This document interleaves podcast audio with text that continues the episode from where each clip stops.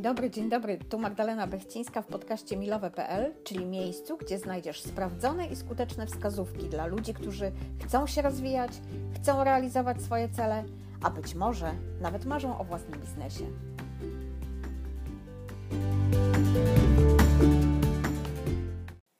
Czytałam ostatnio taki artykuł, który mocno udowadniał, że wystarczy tylko zamienić muszę na chcę, a efekty przyjdą same. Pewnie spotkałaś się już z tą teorią, bo ona ostatnio zrobiła się bardzo popularna. A ja mam tak jak zwykle jakieś wątpliwości, bo jak słyszę, że wystarczy coś tylko, a do tego, że jeszcze potem samo się zrobi, no to jakoś od razu robię się czujna. Pięknie brzmi, ale czy to ma pokrycie w rzeczywistości? No bo tak na zdrowy rozum, tak? Wyobraź sobie jakąś czynność, taką, której no nie lubisz robić. Cokolwiek. Wyrzucanie śmieci, prasowanie albo obiad u teściowej. Oj, przepraszam, wszystkie fajne teściowe. Jakoś tak poszło chyba stereotypowo teraz. Ale okej. Okay. Dobra, wstaw tutaj swoje i przejdźmy dalej, tak? No nie lubisz, nie lubisz tego i myślisz o tym w kategoriach co najmniej ciężkiego obowiązku i teraz wstaw sobie chcę. No tak, wiem, jak zwykle, tak? Podważam ważną teorię ale ja z zasady nie lubię przyjmować na gębę tego, co ktoś tam wymyślił, i ja muszę to wszystko sprawdzić i przetestować. I myślę sobie, że te wnioski mogą dzisiaj też przydać.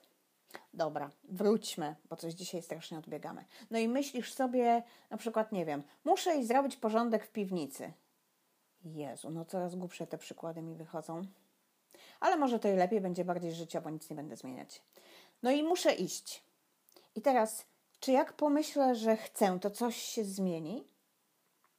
Choć teorie neurolingwistyczne są mi naprawdę bliskie, to w tym momencie akurat przeżywam naprawdę bunt po całości. No, w końcu głupia nie jestem i wiem, co czuję, tak? Wiem, czy czuję, że muszę, czy czuję, że chcę. I mam pełną świadomość tego, że muszę i nie ma tu nic z poczuciem ekscytacji, które powinno wywoływać chcę. Zawsze powtarzam, że największą krzywdę, jaką sobie można zrobić, to jest takie oszukiwanie samego siebie i to jeszcze w imię takiego chwilowego mm, odczucia spokoju. Jak wiadomo, i tak w którymś momencie to pierdyknie i wtedy zrobi się taki emocjonalny lej jak po bombie, który naprawdę trudno jest zasypiać, zasypać. Wracając więc, jeśli czuję przymus, to chcę będzie zaprzeczaniem obecnego stanu mojego ducha, a nie tym czymś, co mnie zmotywuje. Co więc zrobić, żeby to chcę na zewnątrz zgadzało się z tym chcę w środku? Pamiętam taki moment, kiedy rozmawiałam e, z Joasią i żaliłam się na moje grube kolana, które powstrzymywały mnie przez właściwie chyba większą część mojego życia przed założeniem krótkiej spódnicy. Jakie one obiektywnie są, to chyba nie wiem, bo dla mnie no po prostu są lekko pulchniutkie. Za to Joasia powiedziała mi coś, co naprawdę, naprawdę zmieniło mój punkt widzenia. Ja pamiętam, że z tej rozmowy wyciągnęłam lekcję na całe życie. I to nie tylko w temacie moich kolan. Ona wtedy zaprosiła mnie na spotkanie ze swoim tatą i zapytała, czy zechciałabym i czy znajdę w sobie tyle odwagi, żeby mu o tych kolanach opowiedzieć. Najpierw w ogóle nie, nie, nie, nie załapałam o co jej chodzi, ale potem przypomniałam sobie, że ten starszy mężczyzna właściwie od jakiegoś czasu jeździł na wózku inwalidzkim.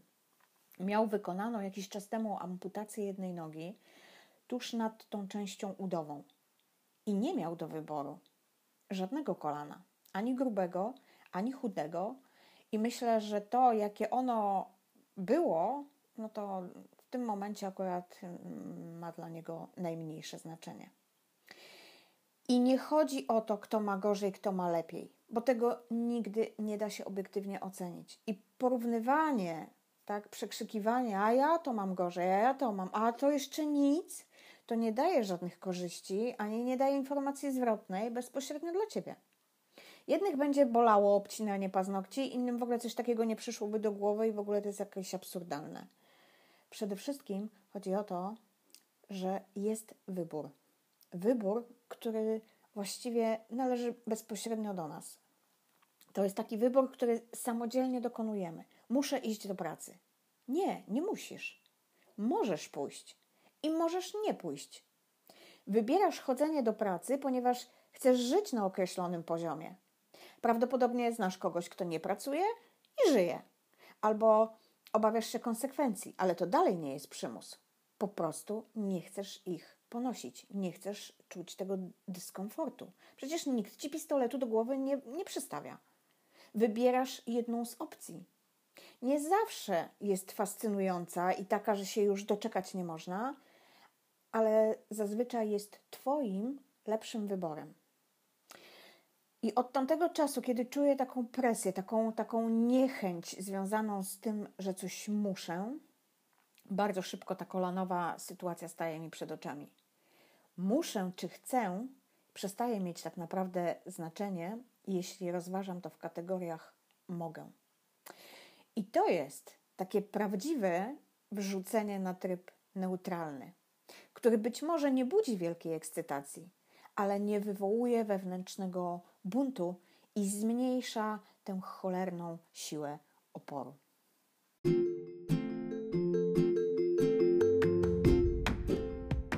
I to już wszystko na dziś. Będzie mi całkiem sympatyczne, jeśli podzielisz się tym podcastem z kimś, kogo lubisz.